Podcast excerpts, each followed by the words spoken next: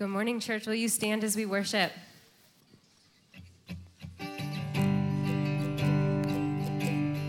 It's good to meditate on the goodness of God. Praise.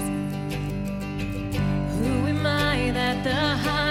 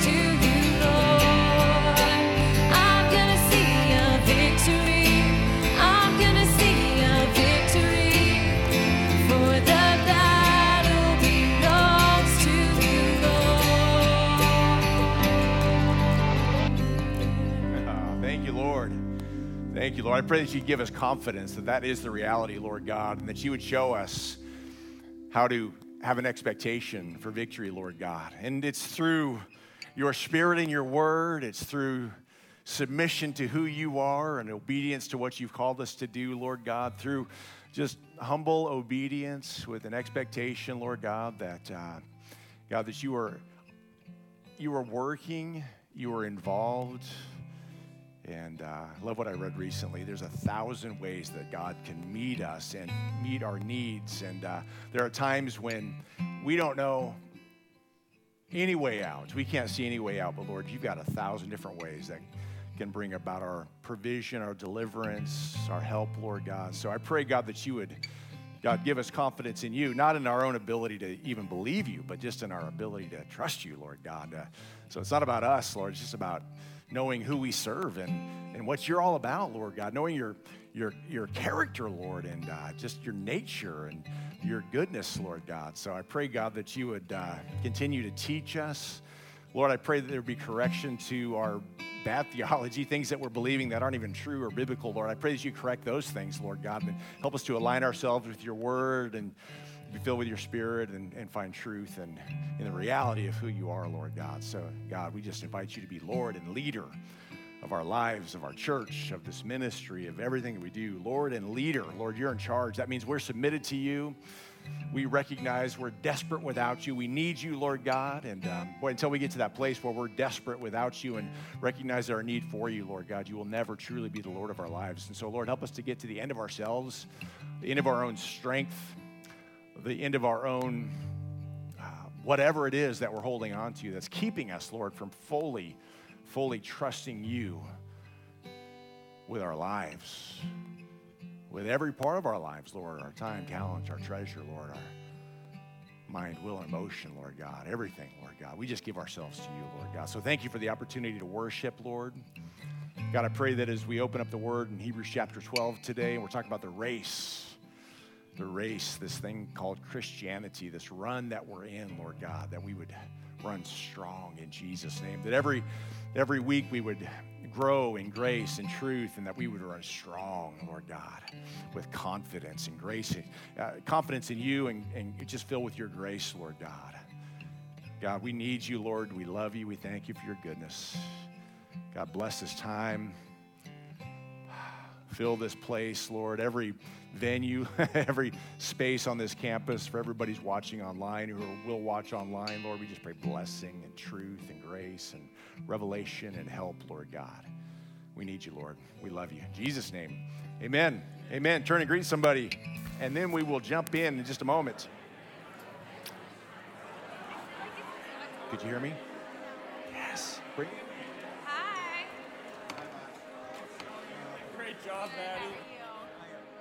Good.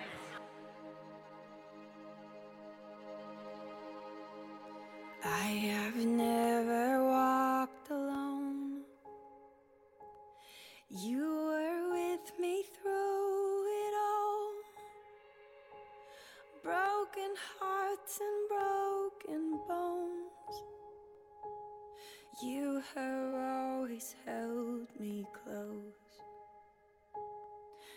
There's no place that I could go.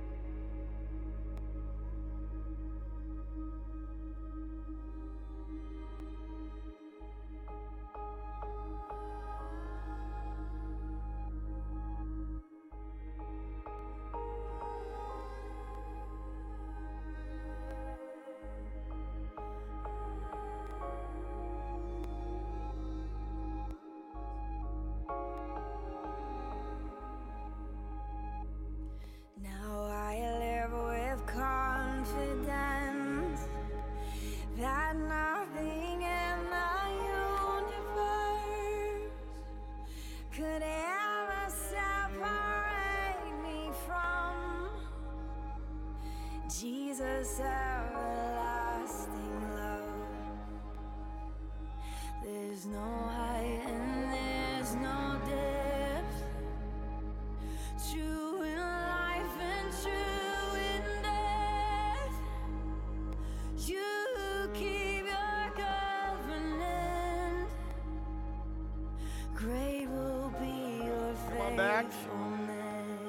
are in Hebrews chapter 12. Hebrews chapter 12.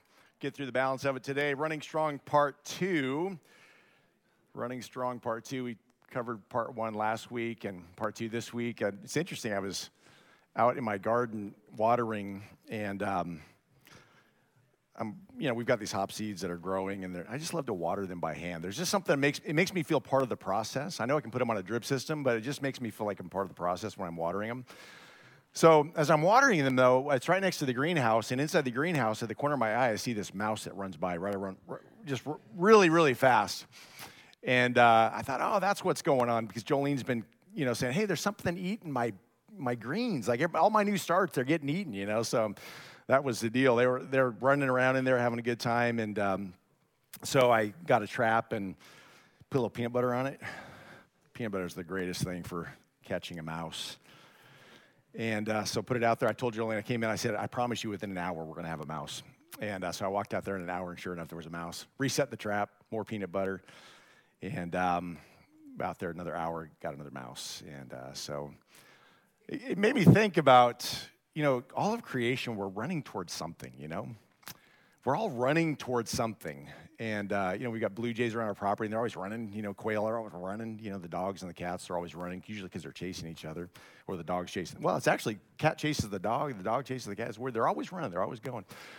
So I want to make sure that we're running in the right direction. You know, like we're running with purpose, like we're running toward Jesus and toward our purpose because the world will put out all kinds of things that kind of get our attention that cause us to run after them but like the maybe like the mouse in the trap it's you know it's like just waiting to take you out waiting to take you out that's kind of my trap. No, I fed him to the dogs. Well, one to the cat, one to the dog. They liked him. You know, what do you do? I'm not going to bury it. It's good. Good. It's sustenance. It's sustenance for the animals anyway. So, running strong part two. Last week we talked about. Sorry. Running with focused endurance. we talked about running with focused perspective and running with focused faith. And as we get into Hebrews chapter 12, verses 14 and following, all the way through 29, we're talking about running peacefully running peacefully. I think there's, there's something that eludes us sometimes as believers, as human beings. We lack the peace and the rest that is available to us as followers of the Lord Jesus Christ. There's so many things hindering our ability to find that peace.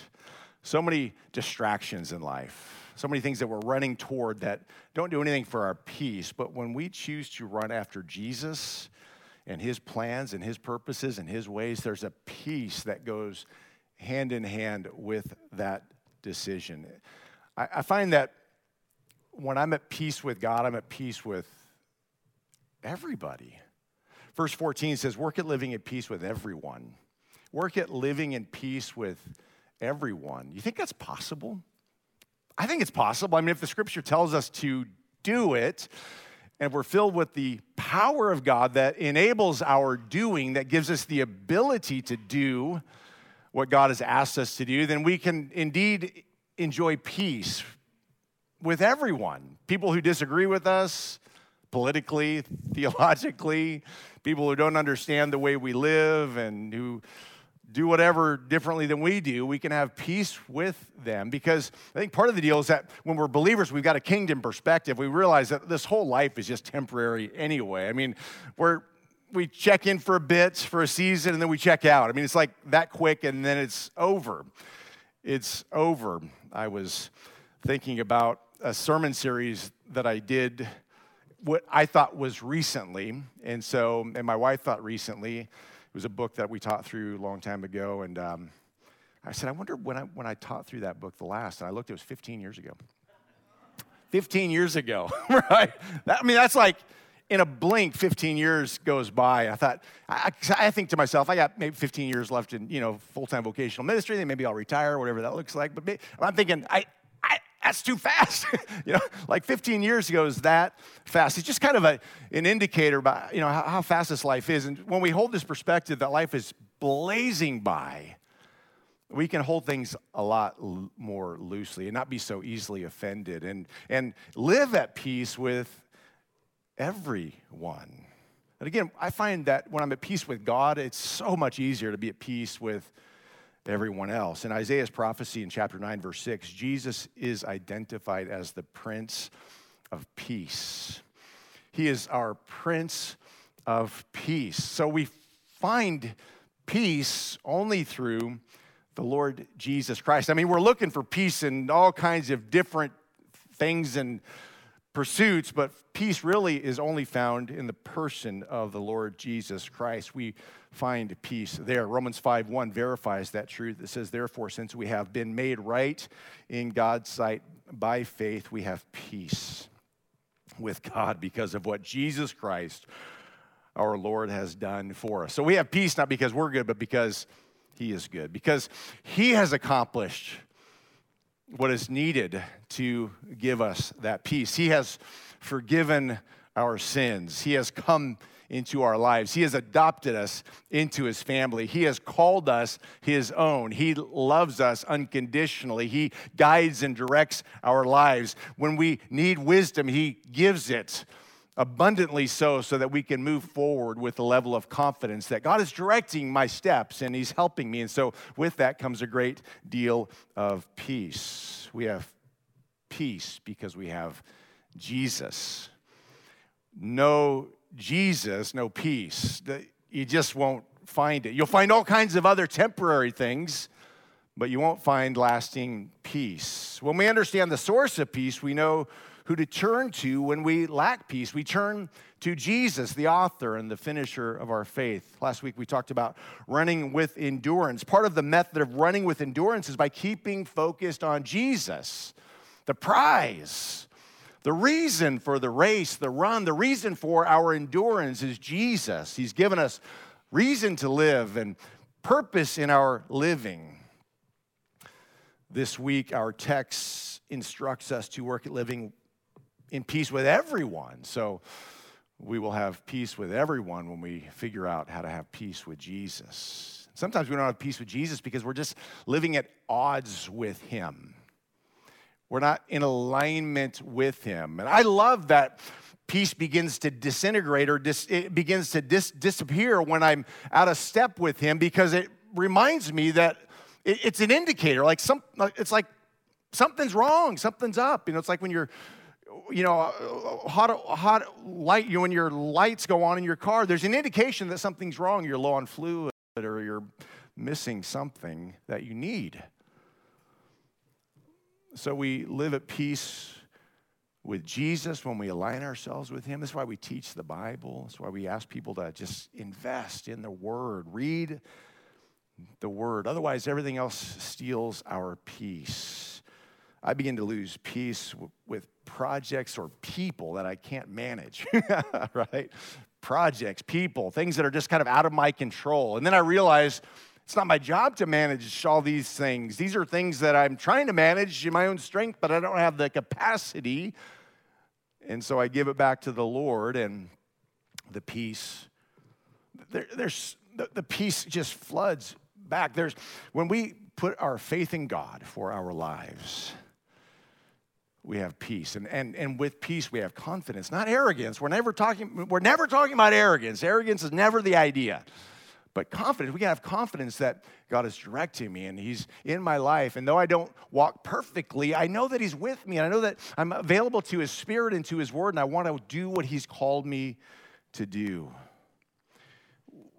We can experience peace with Jesus and peace with one another.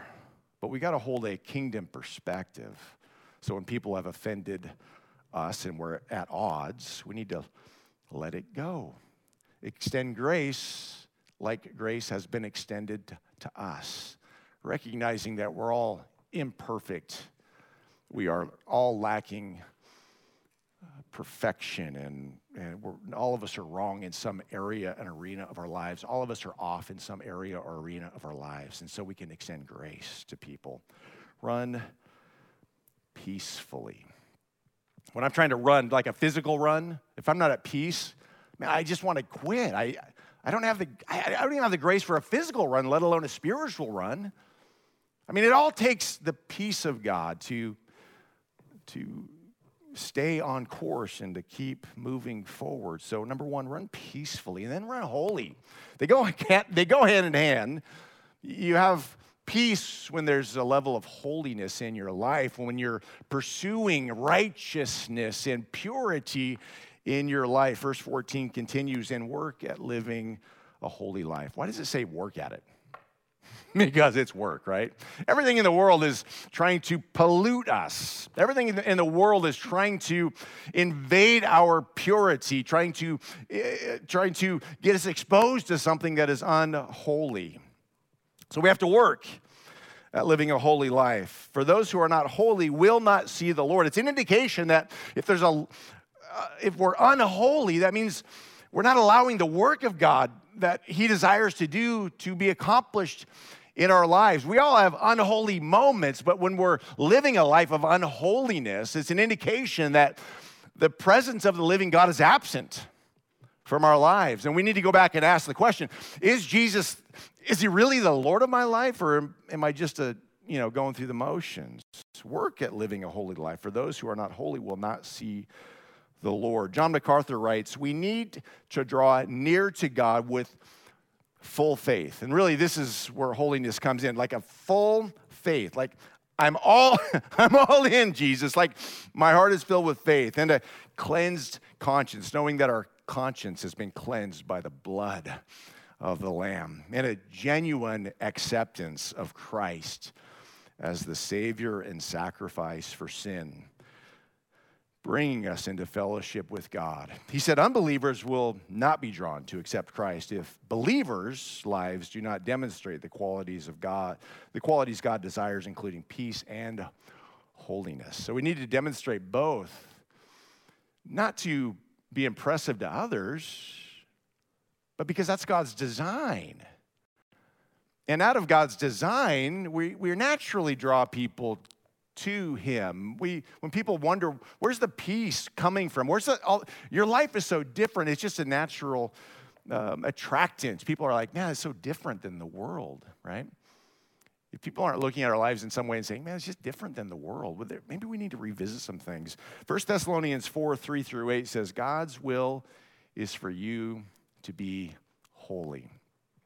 Wow, God's will. If you're ever wondering what God's will is, this is part of the deal.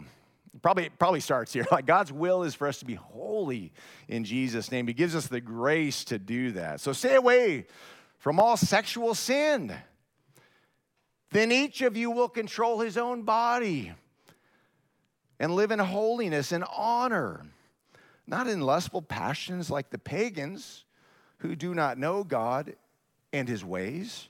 Never harm or cheat a Christian brother in this manner, matter by violating his wife, for the Lord avenges all such sins, as we have solemnly warned you before.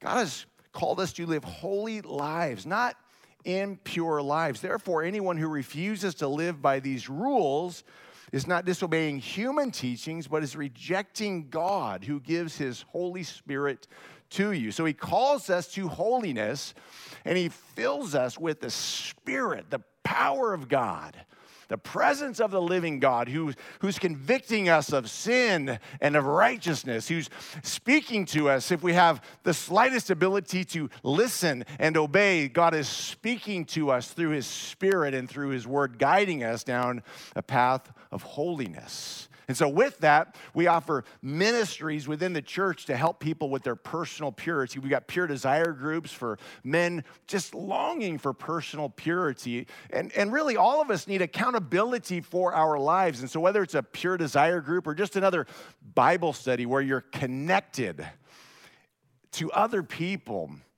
where you're accountable to other people to help you live a holy life a study that, that, that compels you to be opening up the scripture and to be thinking deeply about the things of God and the ways of God and the plans and purposes of God. If we've got those midweek opportunities, besides Sunday, which is meant to do the same thing, we need small groups where we're connected and committed to one another and committed to serving one another and being pure and holy in our pursuit of the living God.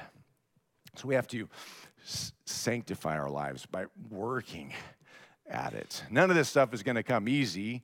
It's all hard work. I mean, the Christ- Christianity is like the easiest thing in the world in that we're saved by grace through faith, but it's the hardest thing in that it requires our full attention all the days of our lives to fully follow Jesus. I mean, He takes everything within us, God, every morning, Lord, with every temptation, with every distraction, with every hindrance, whatever it is, Lord, I need you to strengthen me, to empower me, to keep my mind focused. And so I might continue to run with endurance and holiness, intentionality. Uh, so, Christianity, you know, you may have prayed a prayer that welcomed Jesus into your life, but you've just signed up for a lifetime of glory, a lifetime of discipline, a lifetime of work to keep focused on Jesus, to make sure Jesus is first in your marriage and in your finances, in your business relationships, in your neighborhood, every, that Jesus is number one. And so it's a constant course correction. Lord, that wasn't honoring to you. So, Lord, I don't want to say that anymore. I don't want to do that anymore. My life is yours. And so, God, I want my life to reflect the reality that my life is yours. It is not my own. I've been bought with a price. So, my life is yours, Jesus. We have to sanctify our lives. We have to consecrate our lives. We have to set our lives apart for the kingdom purpose that God has called us to. How, how is this accomplished? Our, our actions become holy as we keep our eyes on Jesus. Hebrews 12, 1 and 2. We run with endurance as we keep our eyes on Jesus, the champion who initiates and perfects our faith. So it's all about Jesus. He initiates, He calls us by His grace into this kingdom life where we're forgiven and graced and loved and called. And he, he calls us into it like it's his idea right, to save us, right? We're, we're so lost, we don't even realize our need for Jesus, but he makes us aware and calls us into this kingdom life, and then he perfects our faith as we yield to him.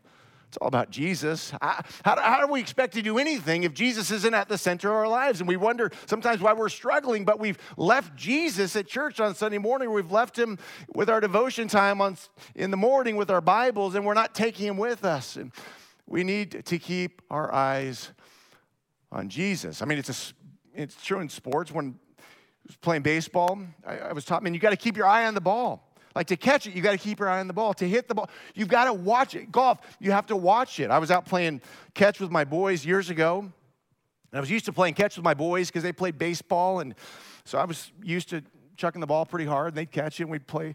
Well, Caitlin decides to jump in and play baseball with us or play catch with us, and I'm not thinking that Caitlin's not used to playing baseball because she's doing other sports.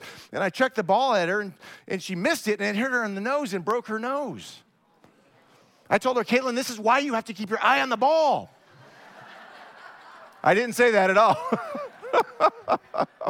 I felt horrible, right? I'm like, I'm so sorry.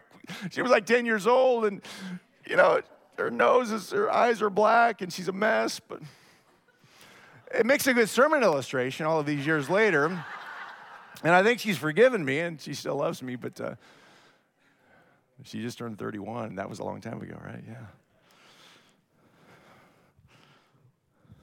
You don't want to get a black eye because you missed the ball. You don't want to break your nose. I mean, you just got, you know, we get injured when we miss the mark, right?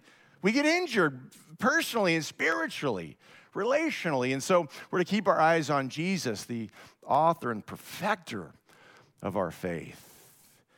And then we move forward as followers of the Lord Jesus Christ. And we're swimming upstream because everybody else in the culture is doing something different, but we have Jesus. And so we run with peace and with holiness. By, by God's grace, we do these things. And then number three, we run unselfishly. We run because we're not in it alone. Like we're in it together. As the body of christ gathered some of the body of christ are gathered here others are gathered in other churches throughout this community and the world. And we're working together running unselfishly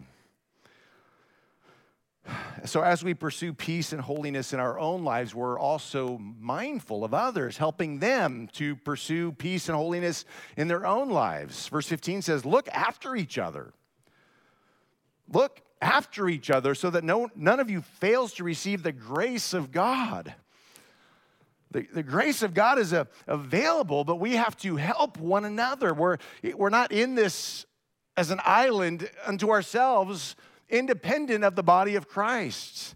That's why Hebrews 10 tells us don't neglect the gathering together of the saints. Get together, look after each other. It means to exercise oversight. It means to take responsibility for, to bear one another's burdens. We have a responsibility to each other to help each other to live with a, a, level of peace that God designs and a level of holiness that God requires. He's asked us to take responsibility for one another so that none of us fails to receive the grace of God. And that's grace, that Greek word charis means a couple means a number of different things, but for our sake and context, it means a couple of different things that we'll talk about. It means favor when the angel appeared to Mary in Luke 1:30, he said, "Don't be afraid, Mary," the angel told her, "for you have found favor." That's that Greek word for grace. Charis. You have found favor with God. It means favor, it means blessing. And favor defined is this the spiritual condition of one governed by the power of divine grace.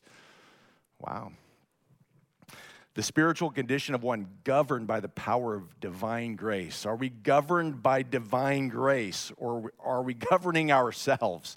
I mean, that's the, the, the question that we need to be asking ourselves all of the time. Am I governing my own life or is Jesus? So it means favor, but it also means salvation. Ephesians 2 8, God saved you by his grace. When you believe. And you can't take credit for this, it's a gift from God. So, part of our, our job as runners in the race is to make sure that others in the race are receiving God's grace. There may be people in church who never experienced the saving grace of the Lord Jesus Christ, and we have the responsibility to challenge them with truth and invite them in with the grace of the Lord Jesus Christ. And people who are in church and who have salvation maybe aren't walking in that favor, that grace, that, that the, the, the kindness of the Lord that He's got available, that He's made available to us, that favor and that blessing that He wants for us. So if, if you're here today, you've never accepted the grace of the Lord Jesus Christ in the sense that you've been born again, that you've been saved. What's that word saved means? It means saved from judgment. Jesus died on the cross, taking our judgment upon himself so that we could be made right with him. God's judgment fell on Jesus so that God's grace could fall on us. If we don't understand, that, and if it doesn't transform and change our lives, then we really haven't fully understood it. The Bible calls it being born again when we experience the grace, truth, message of the Lord Jesus Christ. We're born again. Because it's like we literally been born again. We wake up, we're different. We've got a different perspective different understanding, a different appreciation. We're living no longer for ourselves, but for the one who saved us, for the one who redeemed us for the one who delivers us. So, part of our job is to help others, inspire others, encourage others in their race. We have this responsibility to help others find the favor of the Lord Jesus Christ. In Acts 4:33, the apostles testified powerfully to the resurrection of the Lord Jesus Christ and God's great blessing, his grace was upon them all. They're declaring the reality of the resurrected king, and God's blessing, his grace is upon them. There, there are indicators that God's grace is upon us, and there's indicators that God's grace isn't upon us. the, the indicators are the fruit of the Spirit love, joy, peace, patience, kindness, goodness, faithfulness, gentleness, and self control when we're walking in that fruit, that's evidence that we're that we're that we're grafted in, part of the vine.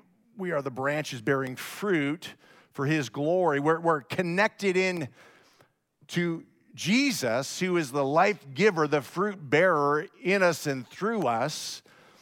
When we have that fruit in our lives, it's evidence that we're connected to the vine. We are the branches. He is the vine. We, we need to abide in Him. When we're abiding in Him, we're bearing fruit. When we're not abiding in Him, we're lacking all of these things. We have a hard time loving people, and that's true generally speaking with people that we don't love. But it's impossible when we're not filled with the Holy Spirit and, and, and grafted in and abiding in God. But when we're abiding in, in Christ and God in us, we can we can do all of these things. We can love the most unlovely people we, because there's something of compassion within us. People offend us, we're like, ah, I get it. They're probably just having a gnarly day, you know. I've had gnarly days. I, it's, I've been that way. I, I just, Lord, bless them. We, we can do wonderful and it's, it's all supernatural. Like when the Holy Spirit is working through us and equipping us to do these things, and we're able to help people lovingly and filled with joy and peace and patience and kindness, and goodness, faithfulness, gentleness, and self control. So we need to run unselfishly in such a way that we encourage those around us in the grace of God. And, and hand in hand with that, number four says we need to run humbly, humbly. Verse 15 continues Watch out that no poisonous root of bitterness grows up to trouble you, corrupting many. So again, we, we live our lives in front of everybody and our the fruit of our lives whether good or bad they're they're impacting people if we've got the fruit of the holy spirit we're impacting people in a marvelous way but if we've got a poisonous root of bitterness growing in us that will impact in a gnarly way negatively impact and, not just impacting but corrupting many uh, this verse in verse 15 is a reference to Deuteronomy 29 18. I only point that out because Deuteronomy was written about 1400 years before Christ. and as I connected the dots as I was writing this sermon, I thought, people have been dealing with this stuff forever. I'm like, they were writing about it 1400 years ago. It was a problem in the garden. Like there was, there's always been this problem. And so we have to make sure that we're cognizant, mindful, that we're thinking about these things so that we don't allow that, these things to take root in our lives. Watch out the no poisonous root of bitterness. What causes bitterness? Unforgiveness, resentment, disappointment, disillusionment.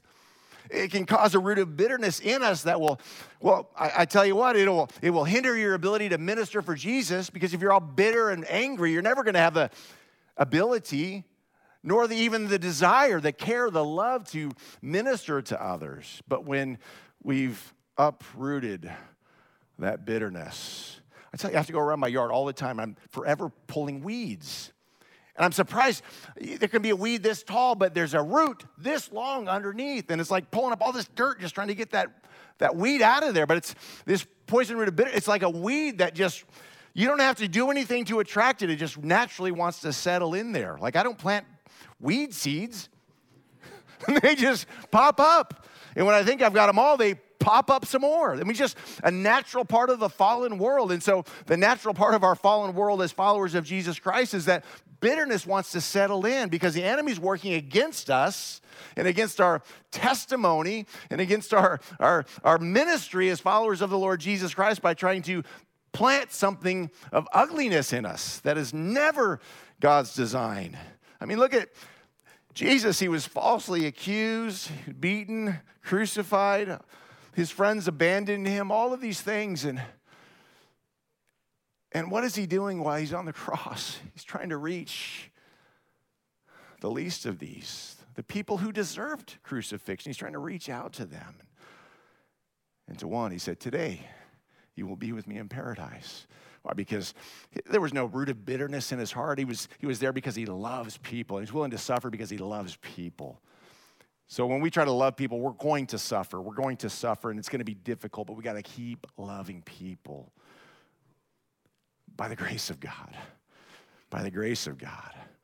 By the grace of God. Lord, I, I want to love till I'm dead, and then I want to keep loving eternally in the kingdom. I just want to love it's the hardest thing in the world, though. It's so easy to find faults.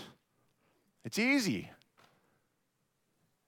It's easy, but when we're filled with the Spirit of God and convicted by the presence of God, we're able to extend grace. And so please, please do that. God's grace will help show you where bitterness is settling in your heart, and He'll identify that and He'll help you uproot that. It's a poison that not only affects you, but affects those around you. We've all witnessed people who are just bitter. Like darkness settles into their soul. and they're unapproachable because they're so easily offended. And you're afraid to say anything or, or challenge them or confront them because there's just bitterness settled in there and that's it leads to unteachability and anger and all of these things. Boy, that is not God's desire. A, a rattlesnake, interesting truth, a rattlesnake, when cornered, will get so angry that it'll start biting itself. Isn't that interesting? It'll start like latching onto itself, causing harm to itself because it's angry and cornered. And, and that's often what we're doing. We, we, we, we don't even realize, but we're, we're poisoning ourselves. We're, we're, we're injecting venom into ourselves. We think we're only you know, affecting those that we're angry with or bitter toward. We think it somehow is affecting their lives, but we're really just poisoning ourselves. So we need to humble ourselves and forgive those who have hurt us and give grace to those who have sinned against us and just allow the peace of God. The joy of the Lord, the Bible says, the joy of the Lord is my strength. The joy of the Lord is my strength. The joy of the Lord is my strength. That's what gives us the grace to move on. It's the joy of the Lord, which comes from forgiving people, loving people unconditionally as God gives us the grace to do so. Just how often? 70 times 7, the scripture says. It just means over and over and over and over again. Number five, run morally. Verse 16 says this make sure that no one is immoral. And the Greek word is pornos there, so I don't need to go into that. You know what that word means. Make sure that no one is immoral or godless like Esau, who traded his birthright as the firstborn son for a single meal. So Esau sold his birthright, his sacred birthright, for a meal. And now he's likened to an evil person, a godless person, an immoral person. It's a bummer that Esau didn't make it into chapter 11, like the heroes of faith. But because he was corrupt, he made it into chapter 12. Hey, don't be like Esau. Instead of chapter 11, the heroes of faith, be like these men, be like these women, be like these heroes of faith. Esau's chapter 12. Make sure that no one is immoral or godless like Esau who traded his birthright as firstborn son for a single meal. You know that afterward, when he wanted his father's blessing, that's what he sacrificed, the blessing as a firstborn, he was rejected. It was too late for repentance, even though he begged with bitter tears. Let's unpack that verse a little bit because we know that God's grace is sufficient, and if we confess our sins, he is faithful and just to forgive us and to cleanse us from all unrighteousness. We know that Peter failed miserably and yet repented and found the grace of the Lord Jesus Christ. We know that Abraham, Isaac, and Jacob. We know that King David, the patriarchs of our faith, the leaders of our faith, they failed miserably, but they found grace as they repented. So, what we're seeing with Esau is that not that he wanted to repent, but he wanted the blessing that would come as a result of repentance. He wanted, he wanted the blessings of God without the work of repentance. repentance means I'm, cha- I'm, not, I'm not doing that anymore. I'm changing my mind about it. So Esau was heartbroken because he missed out on the blessing. He wasn't heartbroken because he sinned against God. Sometimes we're heartbroken because we're missing out on the blessing. We're not heartbroken because we're, we've sinned against the living God, the righteous and pure and perfect living God.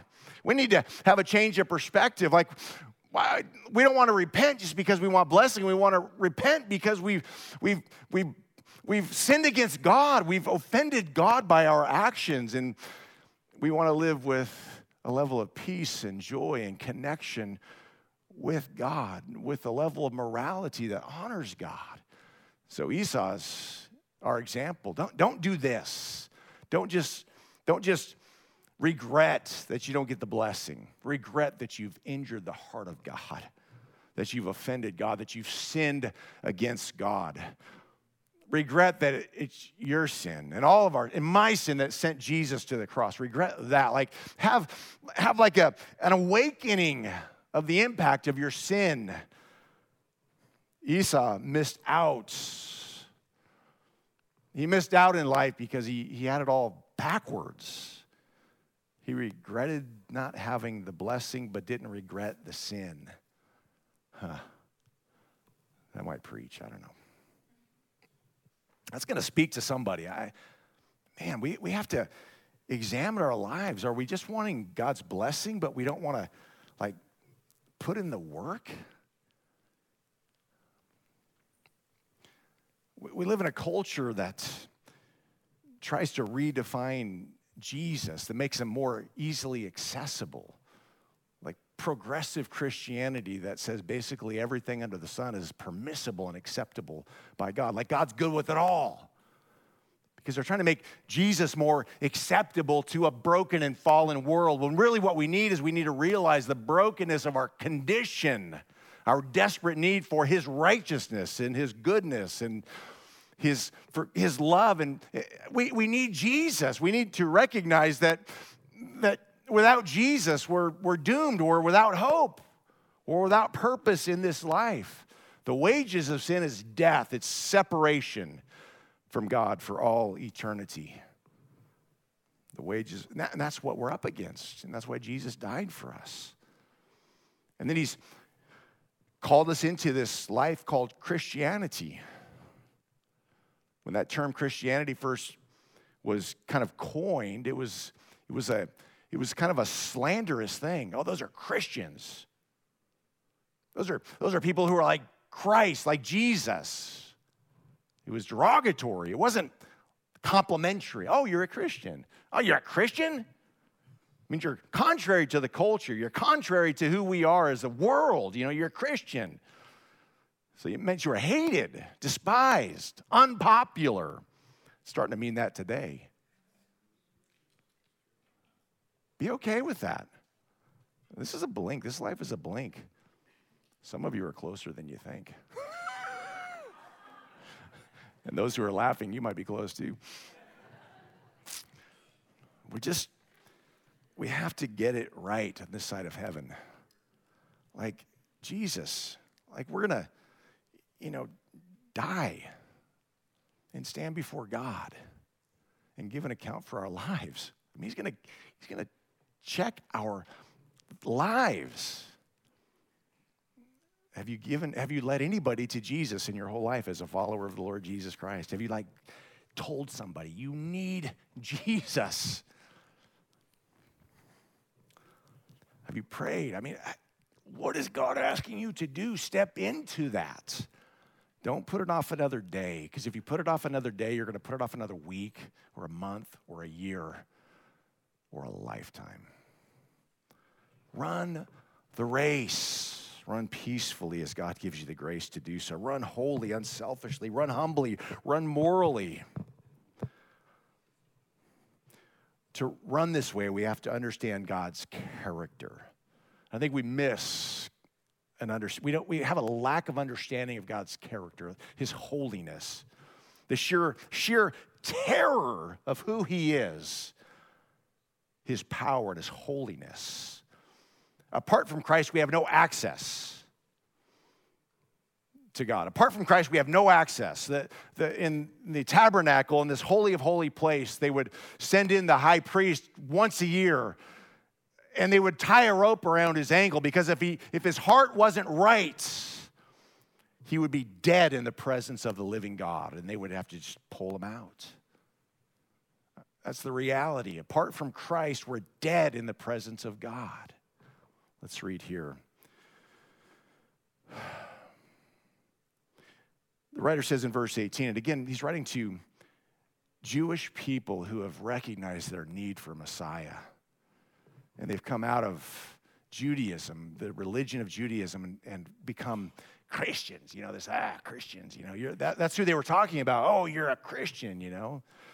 You have not come to a physical mountain, to a place of flaming fire, darkness, gloom, and whirlwind, and the, as the Israelites did at Mount Sinai, for they heard an awesome trumpet blast and a voice so, get this, terrible that they begged God to stop speaking. They were undone in the presence of the living God. They were so terrified by the voice of God, they begged him to stop. Moses, you go hear from God for us. Come back and be the mediator. We, we can't stand the presence of God, it's too terrible and terrifying. They staggered back under God's command. If even an animal touches the mountain, it must be stoned to death. So, this speaks of the great separation between God and people because He is holy and we are unholy because he is sinless and we are sinful. We are separated. We cannot stand in his presence apart from the mercy, the covering, the, the cleansing of God, and the grace of the Lord Jesus that covers us. We are, we are completely separate. God is completely unapproachable. The people were unworthy because of their sin to be in God's presence, and they they didn't want to hear his voice anymore. Verse 21 Moses himself was so frightened at the sight that he said, I am terrified and trembling. So Moses, in the presence of God, so terrified. I'm, I'm terrified. When was the last time you were terrified? Like watching a scary movie or having something happen? I mean, it's like you, can reflect. Maybe something terrifying happened in your life, and you're just, this was Moses' experience. It wasn't just like, hey, dude, Got something to say? He's like terrified. Every time in the Bible, when even an angel of the Lord appears, people fall like dead men. They're prostrate. They're just undone. Undone. God is great and strong and frighteningly powerful. you And we think about creation, I, you know, I can't even make a blade of grass grow, right? Stupid little blade of grass. I can't will that into being. God spoke all of this into existence. The best we can do is fake plants on the p- platform. We're like, oh, that's nice. And you look closer, you're like, that is, it's not alive. There's no, there's no life in that at all. That's the best we can do. Mimic what God has done in creation. But He welcomes us. He welcomes us to come to Him through the grace of the Lord Jesus Christ. So the following verses communicate the heart of God to a people who humbly come to Him, covered by the amazing grace of the Lord Jesus Christ. The comparison. No, you, you, you've come to Mount Zion, the holy mountain of God, to the city of the living God, the heavenly Jerusalem, and to countless thousands of angels in a joyful gathering. You see the contrast? because of Jesus and his grace. You have come to the assembly of God's firstborn children whose names are written in heaven. you have come to God himself, who is the judge over, over all things. You have come to the spirits of the righteous ones in heaven who have now been made perfect. So there's, there's no more separation, not here, not there. We've got a mediator who is Christ, the Lord, who welcomes us into the presence of God, who fills us with his power, gives us wisdom for life, saves us, gives us eternity. You've come to Jesus, the one who mediates the new covenant between God and people, and to the sprinkled blood, which speaks of forgiveness instead of crying out for vengeance like the blood of Abel. Verse 25 is a caution and a warning not to miss what God is saying. Caution and a warning. Please, let's not miss what God is saying. Be careful that you do not refuse to listen to the one who is speaking. For if the people of Israel did not escape when they refused to listen to Moses, the earthly messenger, we will certainly not escape if we reject the one who speaks to us from heaven. Speaking of Jesus, we let's not ignore what God is saying. Maybe you're here and you don't know much about Jesus, and maybe just the thought of Jesus causes you to scoff. Maybe you're watching online and just the thought of Jesus and Christianity makes you scoff and kind of laugh. And, and, but you're resonating with something of truth about who God is and about what Jesus is calling you to. I was in here first service and I, I, identified there was a person here who was just scoffing. In their countenance, they were scoffing. I'm like, I am, I'm scared to death for that person. I don't know how, you, I don't know how you can sit in, the, in, in church and, and just scoff at the message of God. And I, I, am fearful for that person. I, we, we, we can't afford to scoff at the goodness of God and the power of God. Be careful that you do not refuse to listen to the one who is speaking. For if the people of Israel did not escape when they refused to listen to Moses, the earthly messenger, we will certainly not escape if we reject the one who speaks to us from heaven. When God spoke from Mount Sinai, his voice shook the earth. But now he makes another promise. Once again, I will shake not only the earth, but the heavens also. Everything will be shaken. And the only thing that will last are those things that are unshakable, which are it's our faith in Jesus. There's going to be a new heaven and, and, a new earth. The first heaven, this heaven, this earth and heaven, it's going to, it's going to, it's going to dissipate. It's going to be consumed, and there'll be a new heaven and a new earth, and and we'll have new life in Jesus and new uh, experiences in eternity with Him. The things that can be shaken will be shaken. Can your faith be shaken? It's going to be tested. Man, as things become more and more difficult in this world, your faith will be tested and shaken. Will you make it? I don't know. By God's grace, I hope we make it. This means that all of creation will be shaken and removed so that only unshakable things will remain. Verse 28 Since we are receiving a kingdom that is unshakable, let us be thankful and please God by worshiping Him with holy fear and awe, for our God is a devouring fire.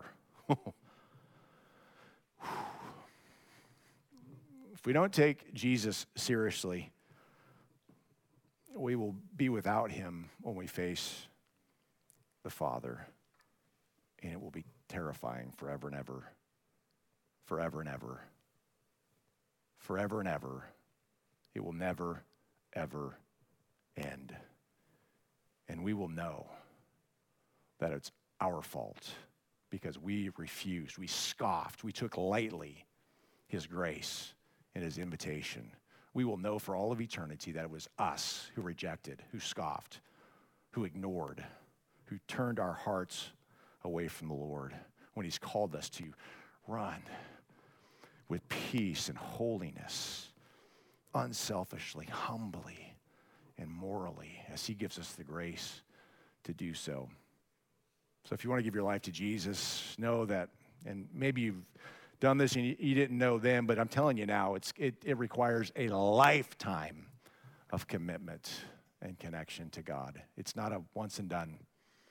You get saved by grace through faith, but you will never, you'll never make it till the end if you don't hold on with all of your all of your might. Um,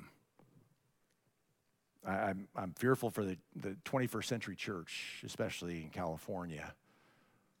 I'm fearful for our church. We, we, we lack integrity and holiness. When I say the church, I mean the people, I mean the leadership, I mean across the board.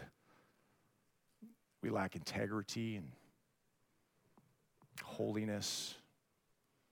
We lack a conviction about the things of God. I mean, just in general, we just, we, we, we've got to find our we've got to we got to find jesus again and return to our first love. And that's the only way we're going to make it when they want to cut our heads off because we know jesus because we love jesus when they're killing our family members or torturing us and imprisoning us. And this is this is all stuff that's happened around the world now. And has happened for the last 2000 years in, in christendom. This is not this is not exaggerated information this is the reality. People are, are dying and being and suffering and are being persecuted for their faith, and they're holding on to Jesus because he's all that matters. And if he's not all that matters right now, we will never hold on when they threaten our resource and our personal health and whatever else it is. Jesus has got to be our priority now. This is the training ground. We got to get equipped now so that we're ready for whatever. For whatever. Christians in the Ukraine, suffering. Christians in China, Middle Eastern countries, they're, they're suffering. But they're holding on because Jesus is enough. Because Jesus is better than anything this world has to throw at them. Jesus isn't that eh, eh, on that level of our priorities, that we will just we will quake and we'll quit. We won't endure. Hmm. Lord, thank you for just your word. It, it penetrates deeply, and uh, I pray that we would just humble ourselves and repent thoroughly. God, that we would repent thoroughly in Jesus' name. God, that we would give ourselves to you fully, Lord. Thank you for the conviction of the Holy Spirit. Lord, that you convict us of sin and of righteousness. You show us what's wrong with our lives, Lord, and you show us the right path, Lord. Continue to do that, Lord. We love you, Lord. Hmm. Thank you, Lord just feel like if, if, if, you're like here today and you're saying, yeah, I, I need to go deeper with my faith. I, I need, I, I need Jesus to be a bigger priority in my life. I, I love him, but I don't know that I love him enough. I'm committed, but I, I'm not sure that I'm that committed. He's my priority, but so are other things. If that's you and you're saying, man, I just want to make a change today, I want you to go ahead and stand up, and I'm just going to pray for us. I'm standing.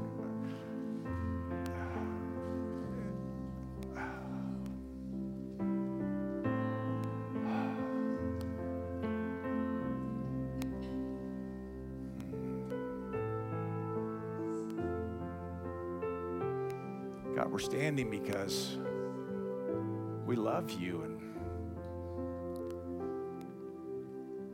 God, we want that to matter more than anything else. Such that our love for other things even seem like hatred. That's what the scripture talks about. Not that we hate others, but our love compared to our love for Jesus, kind of, it's like there's no comparison, Lord. And I, I fear we love our money more than you. I fear we love our free time more than you.